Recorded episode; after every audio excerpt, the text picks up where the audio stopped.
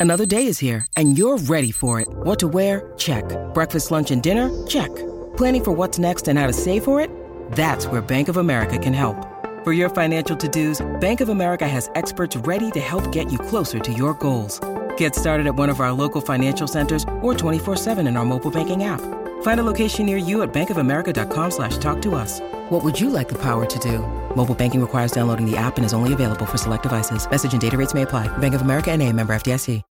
When you need mealtime inspiration, it's worth shopping Kroger, where you'll find over 30,000 mouthwatering choices that excite your inner foodie. And no matter what tasty choice you make, you'll enjoy our everyday low prices, plus extra ways to save, like digital coupons worth over $600 each week. You can also save up to $1 off per gallon at the pump with fuel points. More savings and more inspiring flavors make shopping Kroger worth it every time. Kroger, fresh for everyone. Fuel restrictions apply.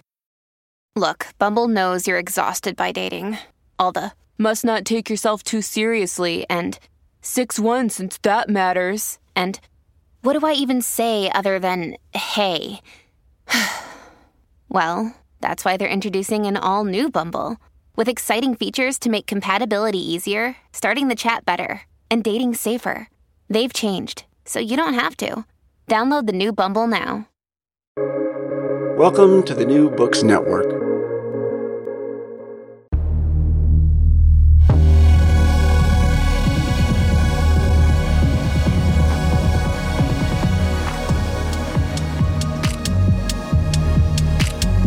Think about it. Deep conversations with Uli Baer on big ideas and great books.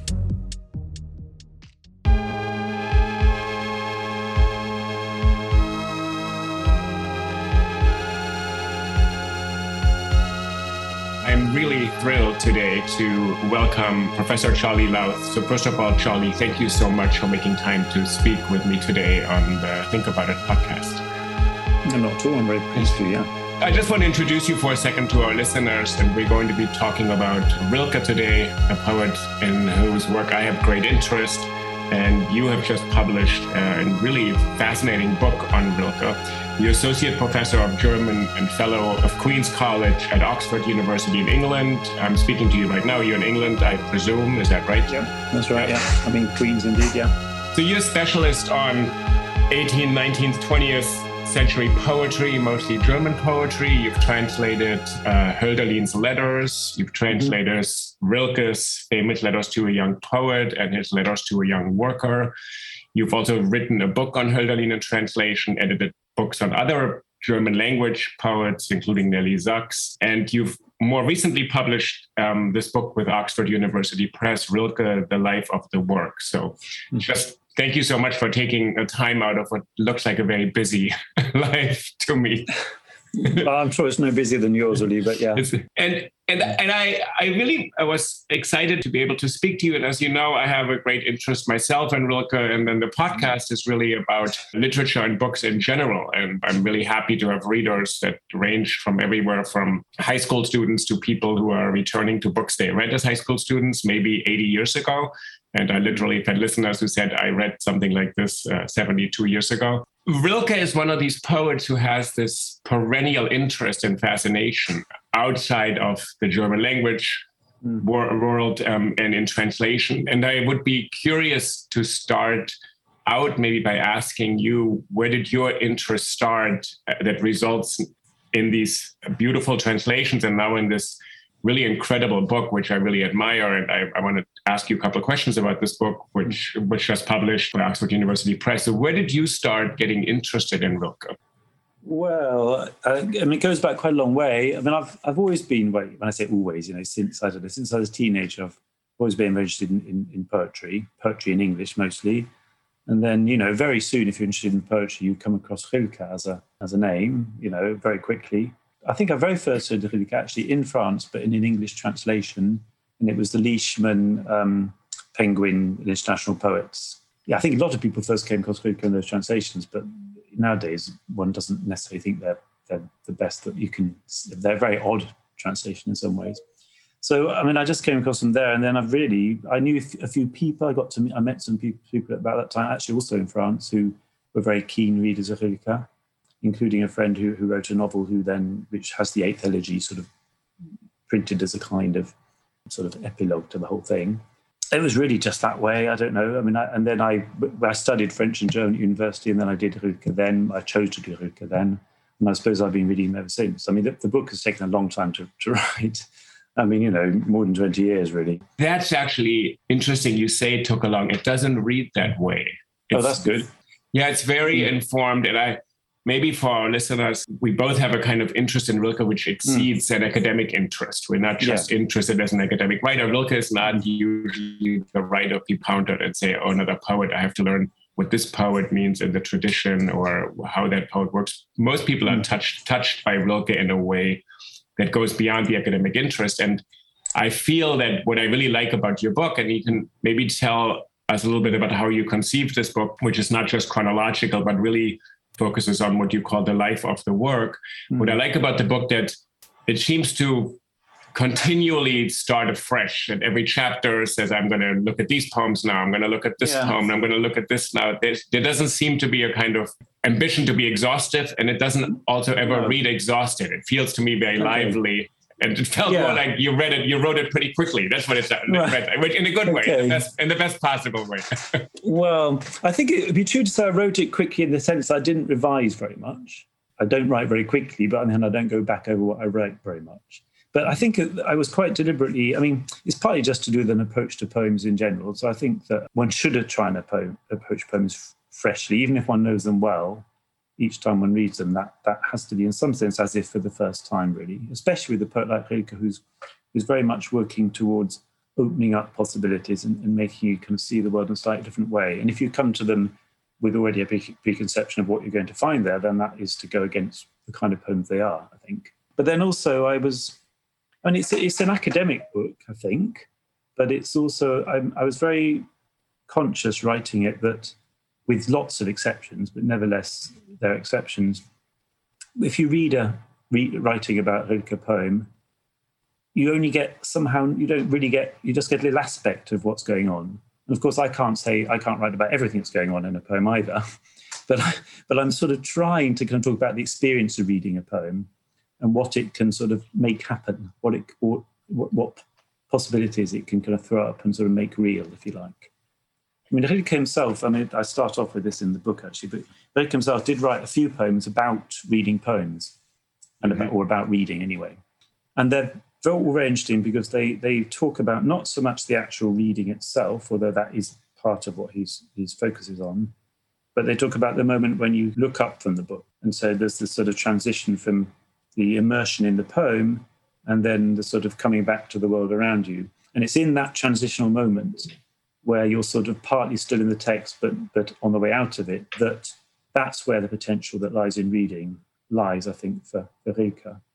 And so I, sp- I try to stay true to that, more or less, um, you know, in, in the reading the, the whole work, pretty much. I mean, obviously not every poem, but the whole span of Rilke's work because I think that if you don't do that, you're you're not really you're not really staying true to what Rilke wanted these poems to do, or, or, what the poems do do. In fact, can we stay with this for a moment? This moment yeah. of looking up from a poem, and I'm yeah. curious what because you sort of have that experience in many poems. Mm-hmm. What what the reader actually goes through at that moment? So you're reading a poem, yeah. and some Rilke that you talk about is poems about hydrangeas or flamingos or carousel or mm. a unicorn or something all these themes which are somewhat pre-modern to us kind of mm. weirdly weirdly out of some mythic time and yet mm. you read them and there's a phrase sometimes where you would use we describe this nicely it's also a kind of bodily response you look up for yes. a moment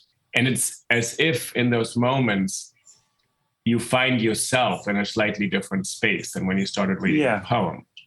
Yeah, I think it is spatial. So, I mean, when you read a poem, especially a poem like one of Rilke's, which especially from the Neue Gedichte, actually from the new poems, which have this kind of really quite intricate syntax, and they demand real focus from the reader. They're actually quite difficult poems, or then they're not often thought of as difficult poems in Rilke sort of criticism, but they are actually. They're full of sort of obstacles and, and complications. So it demands a huge amount of, of kind of concentration and yeah, bodily involvement. I think. I mean, you, as you read them, you you can almost feel the syntax unfolding simultaneously on the page and sort of in you as you kind of retrace the unroll, unfolding of the poem.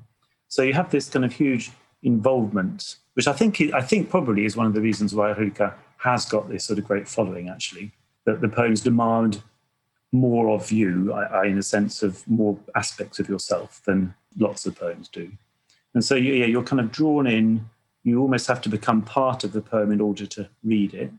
I think it's it's a sort of like a like, bit like breathing, really. So there's a sort of concentration involved, and then you look up, and there's a sort of that concentration opens out, out, out, and with it, certain possibilities seem to open out. But you can't really say what they are exactly. I think I don't think they don't have a content. Perhaps it's more just a form. I mean, another way of thinking about it is that I think there's a kind of um, sort of um, yeah transition, a movement that you have to participate in, and then it's almost as if you you build up a kind of momentum when you get to the end of the poem, then you kind of carry on outwards beyond it, back sort of back into life in a way, or, or it's not back into because you haven't been out of it, but it's sort of into it with a new kind of sort of impulse.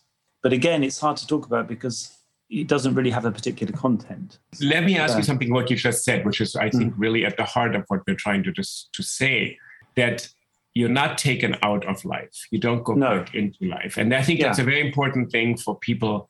Initially, people think Rilke, German difficult poet. Yeah. But actually, there's first of all a certain kind of pulling you in that looks a little bit simpler than other poetry, although it's very complex. Once you start mm. translating, you realize how complex those poems yeah. are because you can capture a lot of it. And the early Rilke is so there's so many internal rhymes, external rhymes. It just keeps on sort of reinforcing its own patterns. Yeah. It, be, it, grows on you.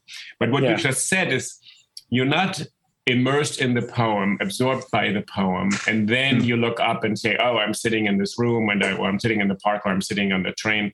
You actually in life, and then deeper in life. Yes, right. Exactly. And, th- and this yeah. is really important, I think, because. Rilke is, and then we can later talk about the elegies and the angels mm. and the sonnets, which gives people a sense, oh, this is about some metaphysical realm beyond us. This is about transcendence. Mm. It's never about that, it seems. no. It's about that we don't have an option to leave this life Mm. But we have an option to go more deeply into it, which is strange. Yeah.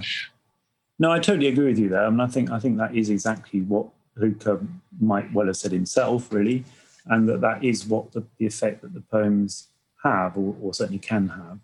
I mean, another way of thinking about maybe another way of putting the same thing is that you know what Rilke undoubtedly also does as a writer is he he's extre- he's quite supremely kind of sensitive and also expressive. So he he has a, a keener sense than, than a lot of people, at least, as to sort of how it feels to be in a particular time and place. And then he has an amazing language with which to sort of turn that into words. And of course, in turning it into words, he then deepens it precisely that feeling because he it, it's suddenly given more more structure, more definition, and you understand it better in some way. I think. But then, of course, that process always becomes a version, I think, of understanding that all experience is sort of transient. So, you know, when you try and pin down what it is that you're experiencing in a particular moment, you can deepen that, but then in the end, you come to a point where it's sort of fleeing from you again and escaping you. But what's incredible about Rilke, I think, is that doesn't become usually anyway, it doesn't become a sort of nostalgic or sense of loss. It's more a sense of reality, I think. So these things passing from us, that's what life is made up of that doesn't mean to say where that life is escaping us, that we're not somehow losing something. But it, we, we understand something about the nature of loss, I suppose, but which is actually just another side of life, I suppose. What you just said, I think, is to me a central, probably to me as a reader, I my personal reading, the central question, what you just said, that we right. are kind of led into the secret of the transience of life, which Rilke yeah. says in many letters. Mm. We we constantly distract ourselves. It's too unbearable, of course, to think that things will not last. Yeah. Then he gives us these, mm. and then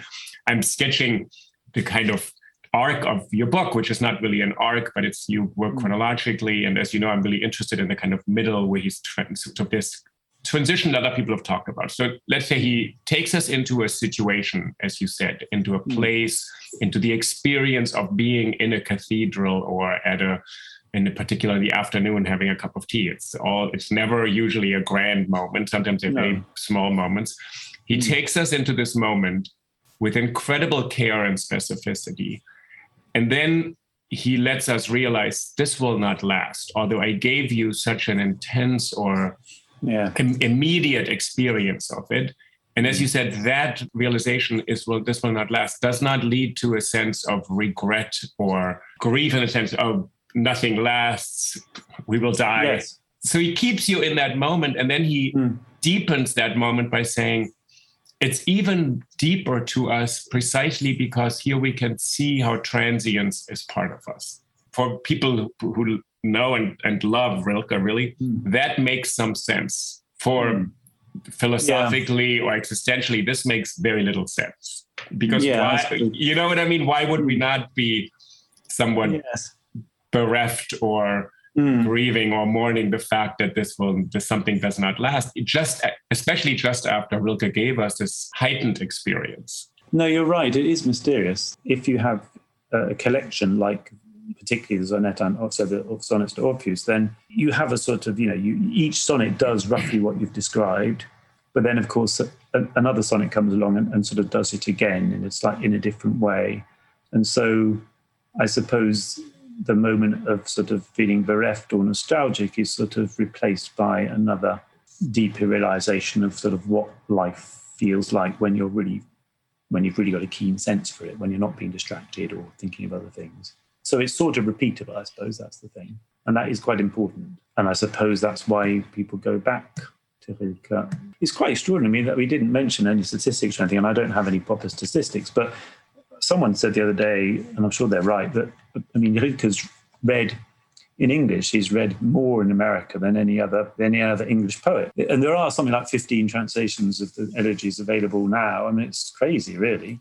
I wonder whether something we just said is what you said. One of the reasons why people go back to it because you're given a somewhat heightened sense of experience. I think mm-hmm. sometimes there is a reminder, which I appreciate, that Rilke reminds us that even the most fleeting, banal, and insignificant circumstance can have a kind of depth for us if we pay attention. There's always a kind of attentiveness. Yeah. His apprenticeship with Rodin, which always makes me laugh because Rodin said, "Get out of my way. Go, go to the go to the Jardin des Plantes. Look at some animals." And, yes. and, and, and I'm probably making this up entirely from my mm. memories of the letters. But then mm. Rilke comes back and Rodin said, "What what do you do? Look three hours, go back, look for eight hours. You have to look at everything yeah. for and so Rilke does this kind of long immersion in the world.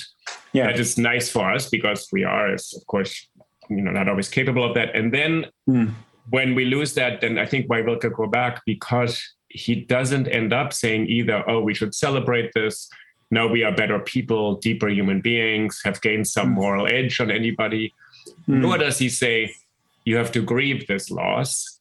And that's what what is a kind of you can return over and over. And your book is so nice i think because you seem to arrive at every poem anew. You don't feel oh mm. I, I, figured this out. He did this in the new poems. He did this in Malte yeah. he did this in the sound no. let me go to the next one. There's no progression. There's no progression in a strange way also means maybe there isn't loss at the end of something. So the reading becomes more of a circular experience of going back and remembering oh he took me into this experience.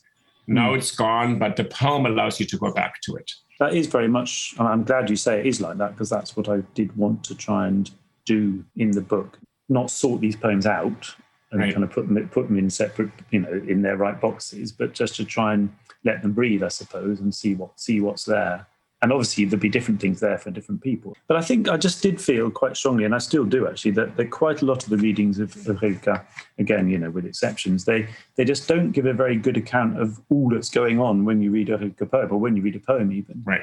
Uh, and particularly that sort of physical involvement and, and that way that you're you're compelled to, as I said before, almost become the poem in, in your in your way of sort of tracing through what's actually happening on the page. And I suppose you know that's that's a particular kind of experience. It's a kind of aesthetic experience, which I think Rilke thought was was extremely important. And that takes us back to the poems about reading that I didn't say before. Is that there? What I think they suggest is that for him, reading is a is a particular domain of experience which has potent, sort of possibilities in it which other kinds of experience don't really have. and what you say in the explain in the book on what Rilke does, often as a kind of sleight of sleight of hand, mm. what you call an aesthetic experience, Rilke then swaps out a term, and it's suddenly, or for him at the same moment, existential. and experience, yes. a decision about life. So what you're describing yeah. when he talks about the reading experience, being mm. immersed in a poem, being left by the poem in a state mm. kind of of suspension or sort of thinking you're kind of gasping at the end of the poem because there's often a turn or the yeah. poem concludes in an unexpected way and you hmm. feeling wait i was taken somewhere but where am i now so yes. Rilke, and Rilke describes this in his letters and prose lots of hmm. times mm. and then he switches categories completely this it's not mm. about a poem about poetry about no. art it's about life life life yeah and and this is really interesting to me because your book is called the life of the work yeah. that this term life for Rilke is sometimes used, I think, in a way to describe what you're saying an aesthetic experience of reading. Mm-hmm. And that's why it has this incredible urgency. Yeah. So he's not a removed poet where it's a bit. No, harder, no, not at all. Right? No, no. I mean, you know, of course, you know, reading a book is, or whatever, reading a poem is not something which happens outside life. It happens right in the middle of life and sort of in some ways that intensifies what one might get out of life otherwise. I mean, you know, if you read Rilke's letters, then he's never really talking, he doesn't talk about art very much, actually, or, or, or no. poetry, hardly ever about poetry. And he's not, that's not, he, he talks all the time about life, though. um, right. and, and a lot of his letters are, you know, especially the ones to uh, Lou Andreas-Salomé and to his wife, but, but all of them really, they're, they're completely concerned about how to get one's life right. What one has to do to actually sort of get through something which is not somehow, I suppose, authentic or quite complete, but to sort of live a better life. And for him, it's pretty clear that that most of the time is is the same thing as as writing. But what it means in more general terms is that there isn't really a distinction to be made between a kind of aesthetic experience and uh, whatever the opposite is going to be, a kind of real experience. They're both versions of one another. And I like this when he says how to live your life correctly or in the right mm. way. And and there's some I think letters to a young poet and other things. Mm. Rilke has very funny descriptions mm. when he talks about himself. He's always the eternal student, always yes. fail, failing. There's mm. never and there's never any accomplishment. And the letters are very charming because ever so often Rilke will say, "Of course, I can only say all of this because I have no idea myself. I'm I can't handle yes. anything at all." And there's also mm. the the staged helplessness with all of his donors. He says, "Oh, I don't know how to do this. Could you? Would you mind? Maybe could you just send me food for the next week and furnish his apartment and also yeah, send me yeah. travel?" The kind of incompetence in daily things, which is completely staged, I think, in certain ways. Yes, yeah. No, but there's something about learning life. For him, it's a project. You can actually, yes. and that's why Letters to a Young Poet have this program, mm. this didactic dimension. You can actually yeah. learn to live your life better. Yes, but but to learn to live one life doesn't mean to find the right technique and just apply it. It means sort of the opposite, really. It means yeah. always starting from the beginning and never quite knowing for sure. I mean, he hates certainty. I think really. Yes. Yeah. And of course, that can have a negative side, but it can also have a very positive side that you, you know, life is sort of yeah open. What it means, how you do it, is something that is never really allowed to kind of settle into kind of a fixed form. And similarly, the poems they manage to be you can read a poem and and then you can read it again. I mean, any good poem really, it's never going to do the same thing on each right. reading. It's interesting when you think you mentioned this very briefly, and I don't, I'm not even sure you're going to it at all. But mm. there's a German reception of Rilke, which I'm not as deeply familiar with as I should be. But hmm. there was a long period of dismissing Rilke as yeah. an aesthete, as yes. also a feat. It starts with Bertolt Brecht and Thomas Mann, yes. who are who yeah. are just who are just filled with this beautiful jealousy and rage and say, why is this yeah. poet mm. writing to these teenage girls and mm. fancy ladies and more successful than we are? And then Brecht grudgingly acknowledges, okay, he's a genius, and Thomas Mann grudgingly acknowledges. But it goes then to the the German reception is that, and this is an important point, I think, that this is all a deception. This is all artifice. Yes. This is the play of language and the critic Paul mm. de Man, who did the introduction for the Gallimard edition of the yeah. French translation, which is a mm. beautiful essay, he says at the end of this essay, it's a promise based on a lie. And Rilke knows what we just described that you could actually be more mm. deeply in life. It's just deception. It's the play of language on the surface, etc. Yeah. And de Man then says, and see, proof is that Rilke ultimately gave up on German and starts writing in French and give because he couldn't deliver this Yeah. sense of living more deeply or more Mm. the word he wouldn't have used that I would use as more authentically, which is a corrupted word now. But it's Mm. interesting, there's a whole set of people who also distrust this project, I think, and who feel Yes. it's almost too successful, too beautiful. Well, that's definitely true. I mean, and I think it was especially in the seventies in, in Germany that was a there was a lot of distrust of him. I suppose he was perceived as, as not being political enough in a kind of obvious kind of way as well. But I think it is more fundamentally a, a distrust of of the virtuosity and of the power that the poems seem to exert. And I'm sure that most of the people who reject him, they reject him not because they just don't have any, don't have any response, but because they have too too strong a response of some kind. Right. Uh, I think that's pretty clear from what, pe- what people have said. I don't know, but there is something very interesting about Rilke. I mean, sometimes he's, he's accused of kind of touching on kind of kitsch, and there is definitely a side to his writing which you might call it call kind of precious, or it's kind of flirting with the precious all the time. And it, and so, but then a positive way of thinking about that is that he's, you know, he's experimenting. He's he's on the edge of something, so he's out, he's outside what we're familiar and comfortable with the kind of way that he's his way of being outside that is to be towards the yeah an interest in sensation in somehow sensation and intensity being good in themselves irrespective of what sort of content they might have. And so there's good reasons to be suspect about suspicious about that kind of thing. And, and you know not all poems work either. There are some poems which clearly are kitschy or, or precious. You have a very elegant way of, in the book, sort of pointing out and in some way saying, this is a bit kitschy, or he tried something here. This metaphor is really strained and overdone. But then you say, it appears to me he's trying to do this.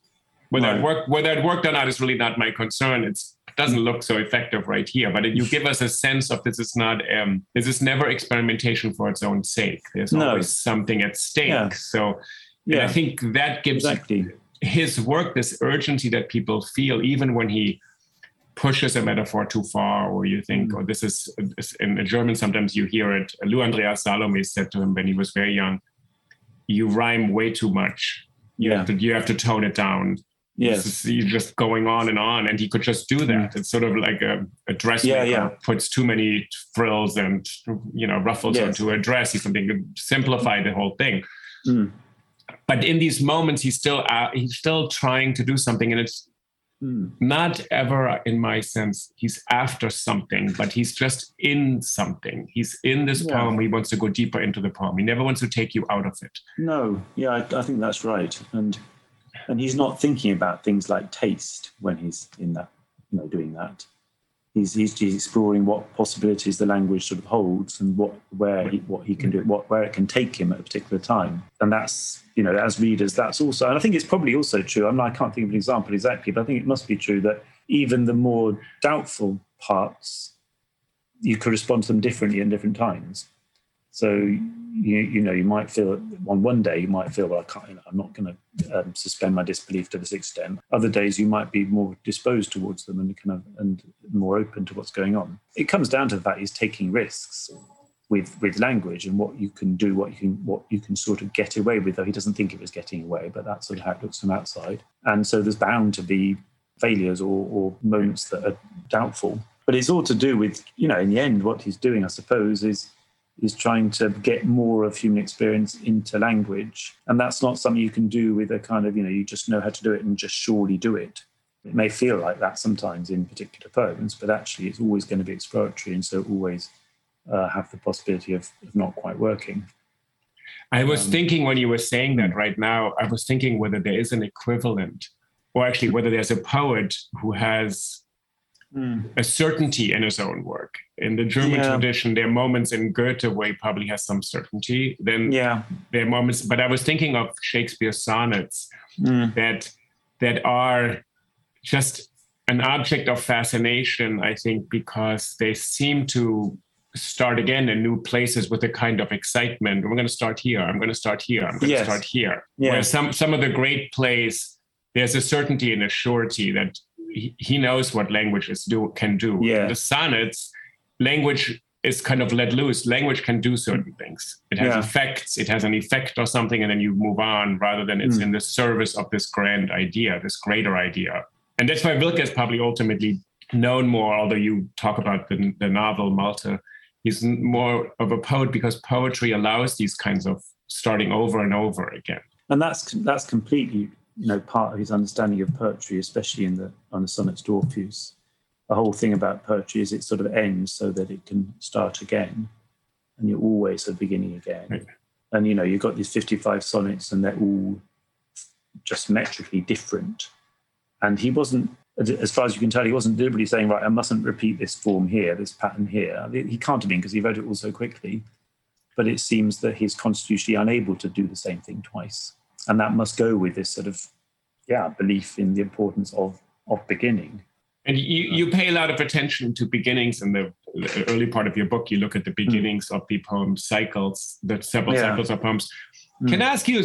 I have two specific questions, and yeah our listeners have to bear with me because that's what, what I'm really interested in Rilke. So Hmm. this this uh, um, idea of hard work or Herzwerk, which you talk about a bit in kind of the middle. There's a period in Rilke's Yeah. life and work where people have constructed this a bit of a there's an intensification or a change from the early Mhm. collections of poems. Let's say 1914, 15 yeah he's he's now being kicked out of Paris, where he had settled and found something closer to a home. He's in Munich waiting for the draft notice, and he writes this poem to Lou Andreas-Salomé. It's trans- translated either as turning point.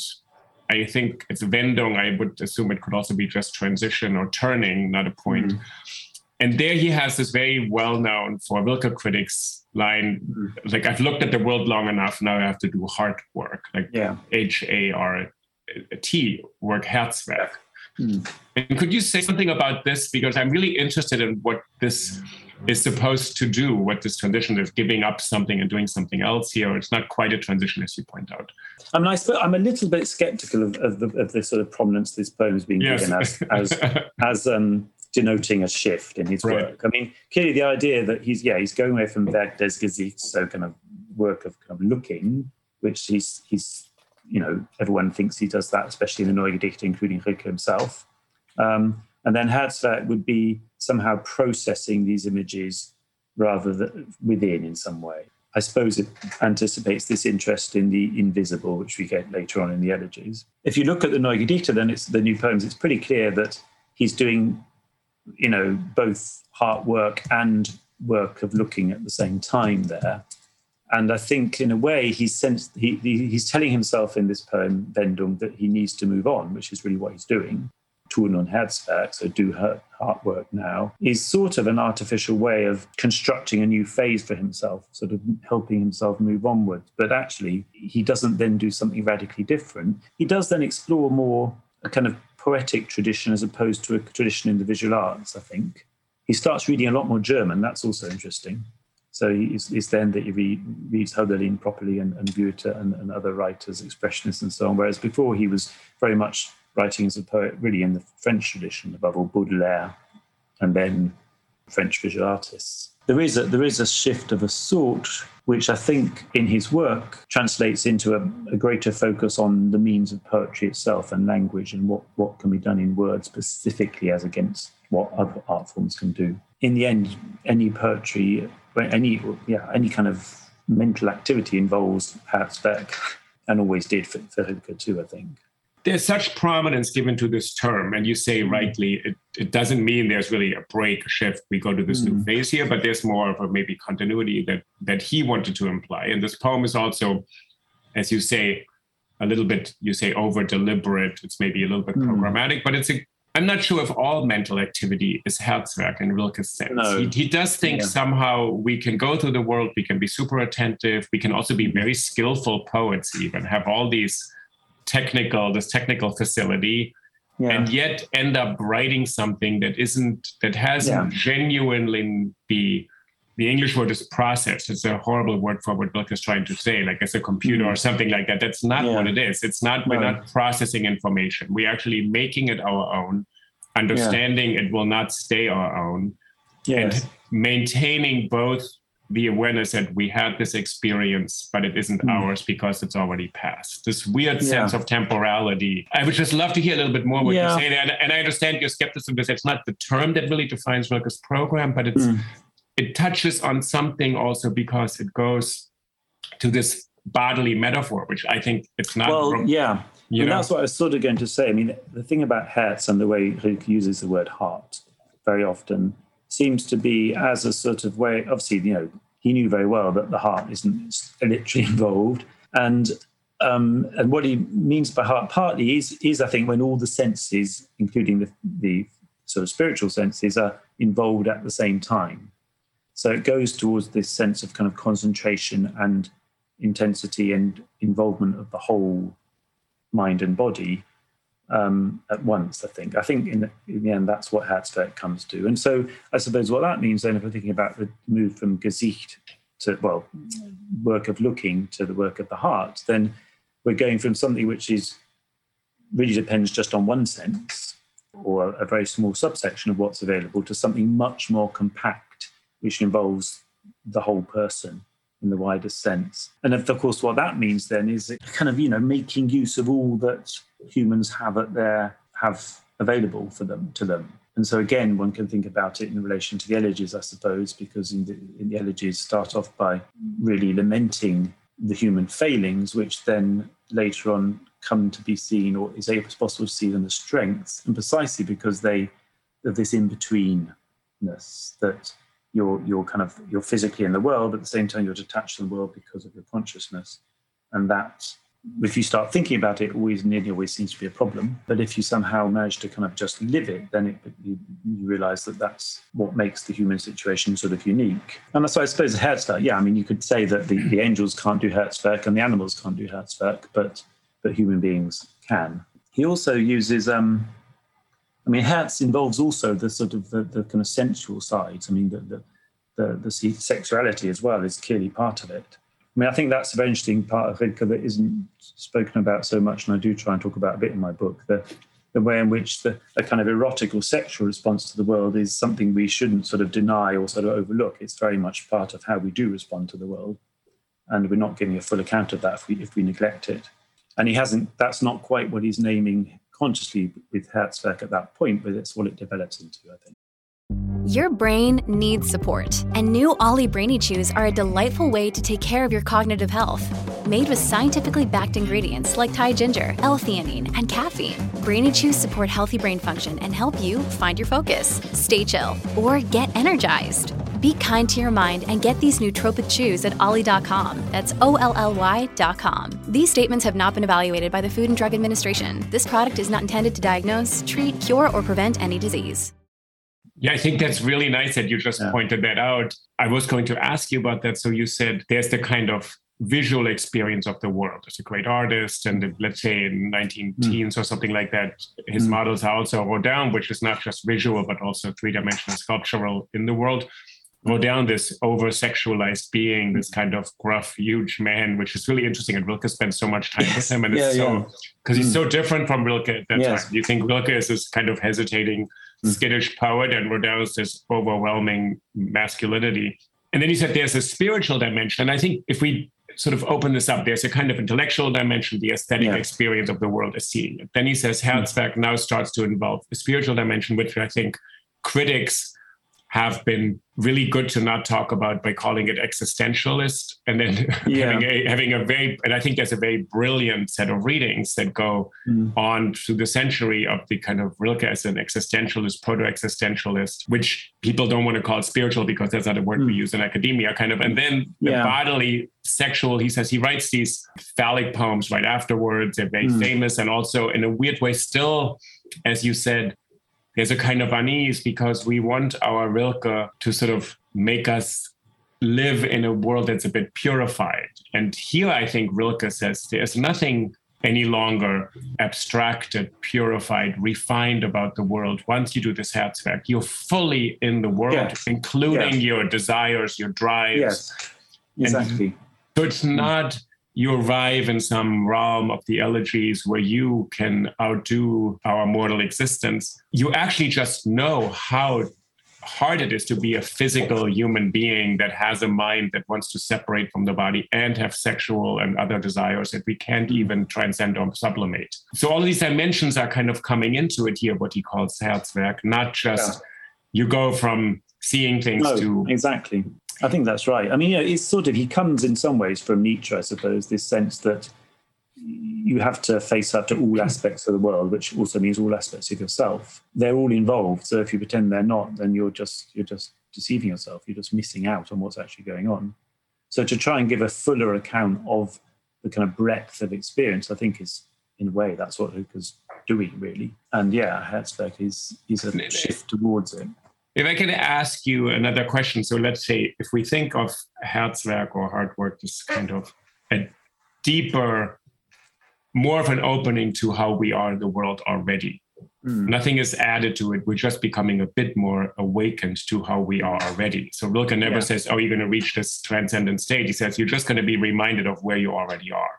Yeah. And then the poem that I you talk about the requiems in a very beautiful way and the elegies. Um, and then there's a poem called Death. He has several poems on oh, death. Yeah. And I was mm. quite interested in whether this can do the work of letting us account for the knowledge and the experience of death or of losing somebody or something and not be just torn back out of life into grief and numbness and removal, but in Rilke's way to say, oh, this will put you more deeply into life.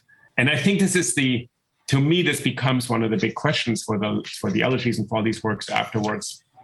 That Herzwerk is supposed to do this incredible thing that we're supposed to get a bit more comfortable with the fact that we will not last. Der Tod. Da steht der Tod, ein bläulicher Absud in einer Tasse ohne Untersatz. There stands death, some bluish dregs, in a cup without a saucer. Such a strange place for a cup, standing on the back of a hand. Quite clearly, you can make out on the glazed curve the spot where the handle broke off, dusty and Hope across its bow in a used up Gothic script. The man who was to drink out of that cup read this aloud at breakfast long ago. What kind of beings are they then who finally must be scared away by poison? Otherwise, would they stay here? Are they really obsessed with this food full of obstacles? The hard present moment must be pulled out of them like a set of false teeth. Then they babble, babble, babble. O falling star, once seen into from a bridge, not to forget you, stand and endure. Mean, I think I certainly think you know bereavement anyway is an experience which does sort of place you back in life more kind of firmly in many ways. Of course, you know you've lost something which is is is is gone. Um, but it's gone in what sense? I mean, it's gone in some sense, but it's sort of the, the person by disappearing has, in some sense, become closer oddly because you realize everything about. Of course, you know that's a big theme, though. That you know you only really really realize what things are worth once they've gone. I think he took that really quite seriously as being a sort of almost like a sort of a faculty that you know we, that's how we perceive things as as when, when they're gone really uh, and that might be another example. That certainly is another sort of implication of what Herzwerk is, I think. So Werk des Gesichtes getan, because you can only see things which are actually there, but Herzwerk you can somehow connect with when they're no longer there, and, and in some ways perhaps better. So, I mean, I don't know. He doesn't talk, as far as I remember, he doesn't talk very much about specific instances of bereavement of his own. He's normally talking about other people's bereavement, oddly. And he doesn't talk very much at all about, you know, when his father dies or when his mother dies or anything like that. We hear nothing really. He obviously did have a number of bereavements. I mean, and he thought a lot about kind of what they meant. And I don't think he's, you know, he, he his notion that life and death really are a unity and that dying has to be a form of, of kind of bringing your life to perfection in some way or kind of bringing it to its highest point that can sound very abstract and sort of all very well, rather kind of theoretical, but not actually very helpful. But I don't think that's at all what he meant, really. I think he, he, he was actually trying to be quite honest about the fact that the experience of bereavement does oddly kind of anchor you more deeply in the world. So I'm not really answering your question, probably. No, um, I'm, I, am really. Let me just stay there because I'm really. Um, it's a genuine question. It's not a mm. sort of there's an yeah. answer in Rilke, but what you said that he wants to have us experience bereavement not as removal out of life, as a kind yeah. of numb. What I experience, sort of, we've all of it our experiences of loss of not being fully in life, not being full alive, or being too sensitized that mm. we think I don't want anything exciting to happen, good or bad, because I'm so fragile or exposed that I can't handle that. And Rilke's mm. sort of what you're saying, he said, if we allow ourselves to acknowledge that that is part of life and not the mm. opposite of life. Yes. And yet, then he stops short of saying, Oh, and that'll console you for your loss. He says the word mm. consolation is not in his vocabulary. He said mm. this is not a word. He said there's nothing. Time will just put things in their place. Yes. But I'm yeah. I'm interested what you think when the poems why they work for people. At some moments, not always. No. But there, there is a moment when I think when you look up, as we said in the beginning of this conversation, mm. from a poem, and you think, how oh, maybe I'm not alone in this. And I think that's an mm. important part. Not that I've been consoled over this, but I understand this is part of life in general. Yeah, and and I mean, I think you know there are a number of, of experiences, I suppose, extreme experiences of different kinds that to take us out of life, and basically, I think are suggesting that, that, that in fact they do the opposite. And of course, it's partly a question of understanding, really, just how we talk about these things. If we think of sort of our normal everyday lives as being the sum of what life is, then of course you do feel estranged from that. But then if you think that the everyday life, not, not to discount the nature of everyday life at all, but it involves quite a lot of avoiding because you have to avoid larger questions and, and, and sort of larger connections in order to kind of get through a, you know a normal day. If you think of yeah those things are things which you kind of need, but you, you there are times when it's able, you're able to put them to one side for a moment, probably only, then these extreme experiences like, you know, like death and, and falling in love and other things he mentions, as you say, do kind of bring you deeper in. I mean, his general attitude to, or his general kind of position on, on, on death in, in sort of early 20th century Europe is that it's being pushed out to the margins. People are made to die as if in factories, as he puts it in Malte. And we're, we're coping with modernity by um, basically repressing death and, and getting it out of our immediate area of um, experience, which of course is very much what's happened. You know, we don't tend to know if the next door neighbour's died really, um, or whatever it might be. It's it's it's all kind of very clinical and, and, and, hushed up in most most cultures.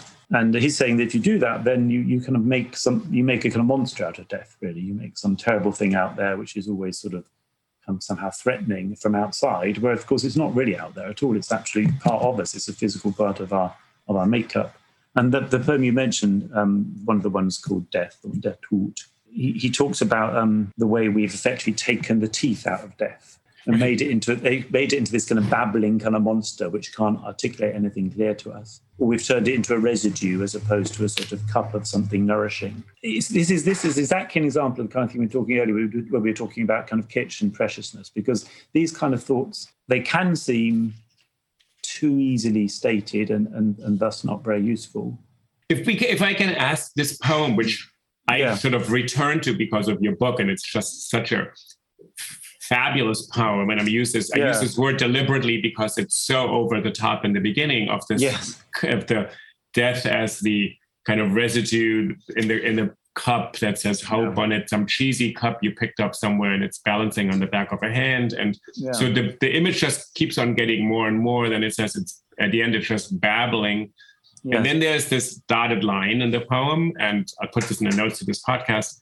And then there are three more lines. And in some ways, also for our you know listeners who should not walk away thinking, "Oh, Rilke is a poet about death." It's a poet about lo- love. Ultimately, when you said a moment ago, they are experiences in life that are that seem to take us out of life, but should actually put us more deeply into it.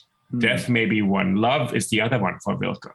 Over yeah. and over the image. So mm. those last three lines, which I just find, and I, I was giving a talk on Rilke recently, and I, I looked at these right. lines and I thought it partly prompted by your book because it's such a beautiful reading. And I thought, so then he stands on this bridge. It's clearly night because there's a shooting star or falling mm. star. And yeah. then he says, in the beginning, the cup stands on the back of the hand. And now he says, you're supposed to stand up or yeah. stehen. which is very Rilke. So at the end of the archaic a torso of Apollo, you must change your life is imperative. But yes. stand up or standing up, which is very odd in a poem about death. Yeah. When it's all about falling. And, and what you said, he wants to actually have us a moment where we would not see these relations as gain and loss, up and down, yeah. rising and falling for a brief moment. And I was really curious about how you make sense of these three lines because it's to me such a incredibly romantic, beautiful moment. And I was talking to students and I said, who wouldn't want to stand on a bridge and see a shooting star reflected mm. in the reflected in the water? And I tried to explain to them, we're implying that it's nighttime. He doesn't say nighttime, he just thinks stars. You see them at yeah. night. We're implying it goes over over water because it's a bridge, mostly over water, probably over a river in Ronda or in Paris or in Venice, wherever he was. And so I'm kind of curious how you make sense of these three lines because they're, they're sort mm. of they're not redemption, but there's kind of here's death, this horrible, graphic, yes.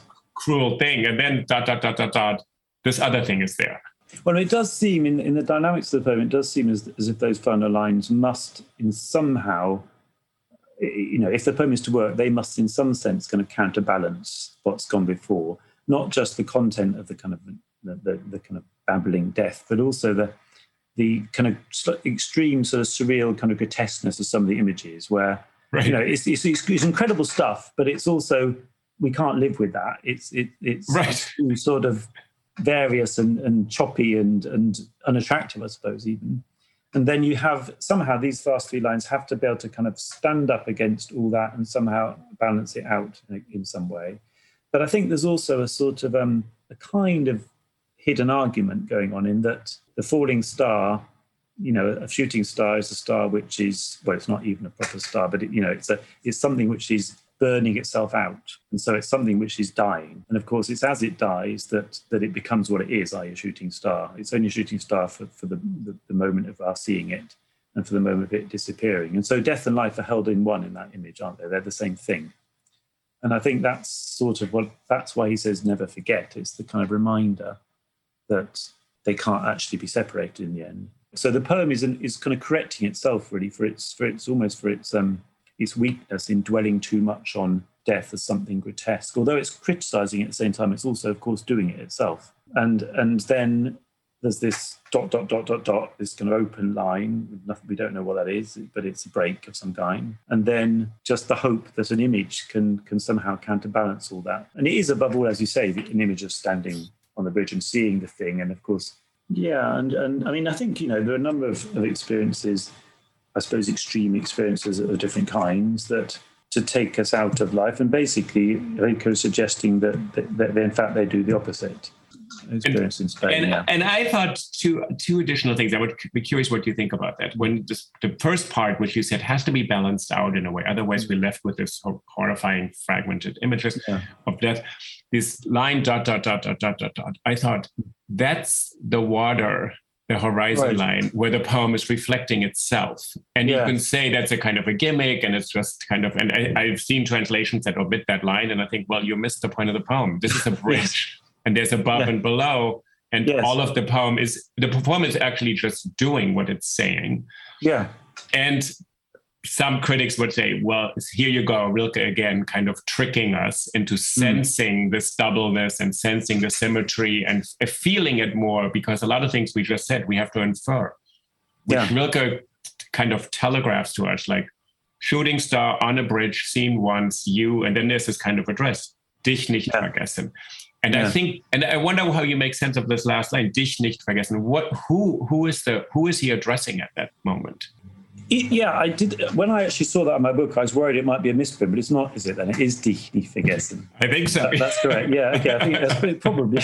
Um, I suppose is. I mean, I suppose the most obvious one is the Sternenfall, isn't it? It's U Sternenfall, yeah. so the U implies yeah. the dress, and it's, right, it's, right. yes, I think it's the Sternenfall. It's that moment and of course, remembering that particular moment, which is implicitly a moment in, in his own life, does mean that you know that we have to hold on to our experience, right, and and allow our individual experience to be as powerful as this kind of realization of what is happening to death in in the modern age, and how Christianity has failed to sort of deal with it properly, which is implicitly what the poem is saying. And I think also very interesting the last word "stehen." Yeah, that brings us back to what you were saying before about the the, the sort of um, simultaneity of the aesthetic and, and the existential or the ethic. Because, of course, Stehen is above all a kind of existential sort of um, imperative, you know, stand up to it, don't succumb. But at the same time, it's also something he's imploring the poem to do, urging the poem itself right. to do. Right. It has to have that sort of power of offsetting oh, um, oh, right, right. negative and so it's yeah it's that it's both those things at once oh but that's nice right because in german it would be the the poem sort of stands on the page or something the word yeah stands, exactly standing. yeah, it's like it's right. like typesetting for us or something like that it's a regular right. word yeah, you would use yeah steht geschrieben yeah exactly. yeah there's like yeah. a words a words written on a page that would be it stands written so it's like yes, the poem exactly. and and and i wonder i'll ask you one about this um not to forget you I also wonder whether this is another one of Rilke's effective tricks. He's also at this moment turned out of the poem toward you, toward yeah. the reader, which the reader, you hear that, so you think, oh, he's addressing the shooting star, looking back, yes. reflecting on the past, but he's also at that moment turned out of the poem. And then I said to my students, because hmm. mm. I, I, I, do what you do essentially in your book, you sort of, you have to re-experience a poem each time. And this last mm. time I taught it, I thought, who wouldn't want to see, stand on a bridge and see a shooting star reflected in the water, which is a one time occurrence of a moment that you just described as the death of the star, which is its only life for us and gives us mm. light at that moment? And to share that with someone mm. would be so magical because it only yes. happens then and there. You're in this here and now of that moment, and you could say to somebody, and we all had this, had this experience to look at shooting stars and say, "Oh, did you see this one? Did you see this yes. one?" Yes, and they never have. and exactly, yes. but but there's for Rilke, I think, a profound mm. happiness in if someone says, "Oh, yes, yes, yes, I saw that one." Yeah, yeah. No, I think that's definitely true. I mean, the, Rilke's use of "du" and "dich" and so the "you" words are they're really fascinating. I think, but but there's always one possibility. Always is quite a strong possibility is he's addressing the reader in some way. Right. And it's one of the ways in which the poems do. That's another reason for their popularity. We do feel kind of addressed and, and drawn in. And of course, some people like that, and some people don't like that. They feel it's too sort of too forward, too close, and they, they which goes back to what we were saying before about the right. sort of distrust. I mean, I think here is actually probably a little bit harder to read it in that way than in other places. Yeah, but it's still, yeah. it's still, it's still clearly a possibility. Yeah. yeah. yeah, and I think you're right. It's it's harder to do it. It's where Rilke, I think, is so exciting to read because it works on the, this is a totally wrong word in a subliminal level. You just mm. see the word dich and you feel, oh, okay, but you hmm. don't, you know, it's not you being addressed. Mm. So there are lots of things happening, happening on the level of sound, or they just capture something mm. that's not explicit. And you can't really build an entire argument here. So, oh, you know, you could write an academic paper, the second hmm. person's address in Rilke, and, and someone said, this is not the right one but the word is there. So the word yeah, does, yeah, yeah. You know, the word and also does. it's underwritten by lots of other instances in Rilke where it clearly is the case. I mean, obviously, the end of the archaic torso of Apollo, you must change your life. That clearly right. does address the reader as well right. as the poet addressing himself. And so, the, and I do, and I say, I mean, I do think that's actually a, a way of summing up in a, in a rather kind of oversimple way, what I'm trying to do in the book is to, to tra- take that idea seriously. As if all the poems, in a way, were saying, "Du musst dein Leben ändern," but of course, much less explicitly, and and not necessarily even believing that that can happen. But still, there's that kind of injunction that inhabits them. And Stehen is exactly the same, really. And as you said earlier, it's a kind of summons to change your life without a program, which means yeah, everybody. Yeah, that's is, very important. Yeah, like you kind of cast yeah. back, back on yourself, say like mm. you, Charlie, you have to change your life in a very different way from how I have to change my life. So there's yeah. no pro, and I think Rilke is occasionally succumbs to these programs. So he has these embarrassing, awkward political moments when he yeah. embraces, which other people, Martin Buber, Thomas Mann, celebrate the war in 1914. Karl Kraus doesn't. Thank God we have yeah. a few people who don't actually. yeah, yeah. Uh, but I think he says he addresses the reader and then kind of says, okay, and now I'm discharging you into your own responsibility of having had this experience with me of this hmm. poem. Mm. But you're on your own. And that's, yeah, I think, no, kind def- of. Yeah, definitely. Yeah. No, I think that's very true. I mean, there's, yes, again, there's sort of no specific content, but there's a kind of movement, a kind of impulse which comes from the poem. Because I think, you know, the, the, you must change your life at the end of the archaic torso of Apollo poem. Of course, you know, you must change your life on its own is a completely empty statement to say. I mean, it's the worst thing you should say to anybody who wants to, if you want them to change their lives, really. Right. But somehow the way it's placed within the poem and the way it, it, kind of grows out of the experience of, of the statue on the one hand and the poem on the other makes it more sort of credible. It gives it more force. Right. And I think a lot of Rilke poems have a similar sort of um, pattern to them. I suppose it's basically because of the kind of intensity with which they have responded to the world, and they sort of give you a desire to emulate that kind of intensity and that sort of tension, as you said earlier, kind of attentiveness. Yeah, and in the um, what what you just said made me think in the archaic Apollo, the torso of Apollo, that poem centers on this empty. There's an empty center house somehow, yes. which we all know. The sculpture has no head. There's a kind of empty centering, and then all yeah. this stuff happens. You must change your life as if you have to place yourself. You can place yourself into this empty center of signification. Yeah, yeah, that's right. And it's also a confrontation with some sort of trace from a former life, you know, an ancient, an ancient form, which somehow carries a kind of conviction with it, which implicitly um, your life doesn't seem to have at that moment of reading the poem. Right. And it's out of the contrast that you then um, gain the, the desire to, to live your life. I mean, we've we've touched on one poem exactly so far, so we could do a, a couple more hours of this. Um, yes. The the one thing I would um, love to ask you, you know, I hope you're translating the sonnets to Orpheus and the elegies into English. Uh, I I think if you have some spare time or something, that would be a great right. project because I love all the translations in the book. And right, well, that's good. Yeah, I mean. I'm not. I mean, apart from the insofar as they're in the book. I mean, right. there are there are really good translations available of the, certainly the sonnets to Orpheus. I mean, yeah. So Don Don Paterson's versions of those, I think, are very good indeed. The elegies, I'm not so sure if there's a really good version of the elegies, but I don't know if I can do it though. Um, it's not. It's yeah. interesting. I think there's uh, on some level. Sometimes it's just a matter of tone and translation and the gift mm. of the translator. And some moments in the elegies, though, because when you start teaching them you have to do it very hmm. slowly and you realize mm. there's some slight errors in the translation that have now been mm. passed through dozens of translations yeah that's very possible yeah i haven't looked at them you know really carefully i must say yeah i um, but you're lucky i mean we're lucky we can look at it in two languages so it's different in a way yeah. i think if someone is really coming from a english perspective no sure yeah so I, I, I, want to thank you for this conversation, and I really want to just say uh, thank you for giving us this book, which also for our listeners is, has a great index. So people who just read Rilke on a you know whatever personal basis, you can just look up a poem and see where Charlie, how Charlie made sense of it, which I think is part of the joy of this book to see you made sense of it in a particular way. Hmm. That is maybe also what Rilke wanted. That deepens our experience of the one poem because we have another experience well, thanks very much to you, Lee. That's been a great conversation. It's been very kind of you to, to you know, ask me to come along. So, oh, absolutely, yeah, very it's nice to meet you. It's well. wonderful, yeah. and it's, it's nice to meet you. And yeah, um, sure, yeah. I hope, I hope we'll have an occasion at some point to speak in person. And then I just a yeah, to, uh, to, our list, to our listeners. So this will be this is part of a long series. I think that we have 50 episodes now on great books, uh, everything from uh, Ralph Ellison to Zora Hurston to Paul Celan to Rilke so people can tune in. Uh, they can find it on my website. All the episodes are there. They're on Spotify, Apple, etc. And I put some notes into the website for this episode so uh, people can look up your work. So again, I'll remind them this was a conversation with Professor Charlie Louth, who's at Oxford University. Uh, so thank you so much. And he's the author of Rilke, The Life of the Work, which is a book that all the readers should try to get their hands on.